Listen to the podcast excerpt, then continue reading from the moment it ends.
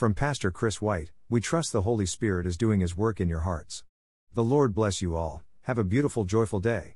Que el Señor los bendiga. Please, please share with others. Please click on the picture to open the Christian post or video. If you like this post, please follow us, share with others, and please leave your comments and give us a like. For more information about us and this topic, click here, diningwithjesus.net. Please follow us and share with others. Translate this site into your preferred language. Look for our Google Translator in our home page, diningwithjesus.net. Regret is sorrow or remorse over something that has happened or that we have done. Regret can also be a sense of disappointment over what has not happened, such as regretting wasted years. To be human is to have regrets because making mistakes is a universal experience. The Bible gives much instruction that, if followed, will result in fewer regrets. God's commands and boundaries are written down for us in His Word, and the more we adhere to them, the less we have to regret. However, in God's grace and mercy, he has also provided a way to deal with regrets when we have not lived as wisely as He wants us to. See Psalm 51:12. In considering what the Bible says about regrets, we should start with the fact that in a couple of places we are told that God regretted an action he took.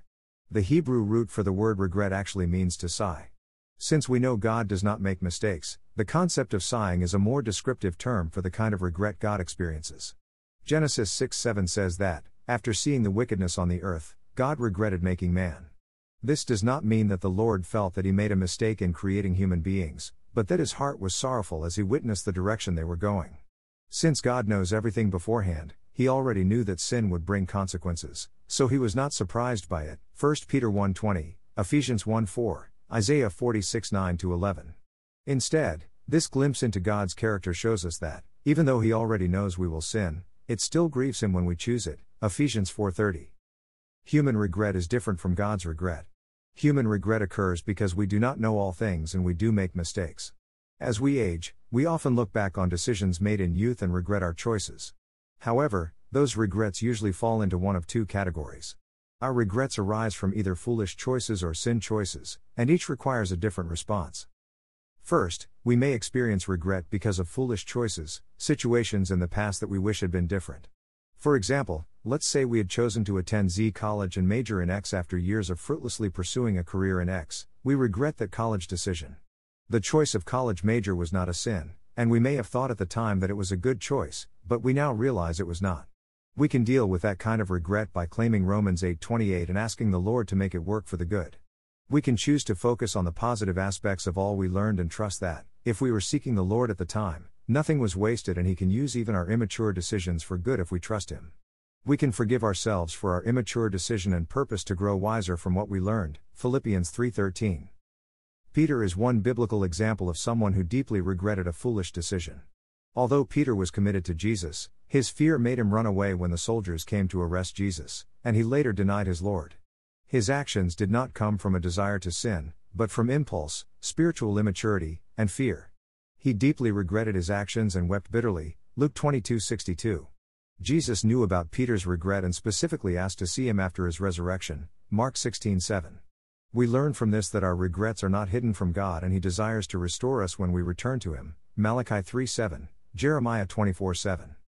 Other regrets are due to sin choices that may have left scars and consequences. After a lifetime of selfish debauchery, some people in their later years are so overwhelmed by regret they cannot experience joy. The consequences of their sin for themselves and others may haunt them for years. The pain of regret can drive us to decisions we would not otherwise make. Judas Iscariot is one such example in the Bible. After he realized that he had betrayed the Messiah, Judas was so filled with regret that he tried to undo his actions by returning the blood money. When that didn't work, he went out and killed himself. Matthew 27 3 5. Regret can lead some to self destruction, but God wants to use it to lead us toward repentance. It's important to understand that regret is not the same as repentance. Esau deeply regretted his decision to sell his birthright, but he never repented of his sin. Hebrews 12:16 17. Regret focuses on the action that has brought sorrow, repentance focuses on the one we have offended. 2 Corinthians 7:10 explains the difference between mere regret and true repentance. Godly sorrow brings repentance that leads to salvation and leaves no regret, but worldly sorrow brings death. Rather than allow the regret to win, we can allow Jesus to transform us so that our past sin choices magnify His powerful grace. When we come to Him in repentance, believing that His sacrifice on the cross was sufficient payment for the debt we owe God, we can be forgiven. 2 Corinthians 5:21, Romans 10:9 10, Acts 2:23. Two men betrayed Jesus on the night he was crucified. Judas had worldly sorrow, regret, and his life was ended. Peter had godly sorrow, repentance, and his life was transformed. We have the same choices those men had. When we face regret, we can let it consume our lives, or we can lay our fault at the feet of Jesus, turn from it, and let him restore us. Psalm 23, 2 Corinthians 5:17. Thank you to Got Questions Ministries. Copyright Copyright 2002 to 2019 Got Questions Ministries. All rights reserved.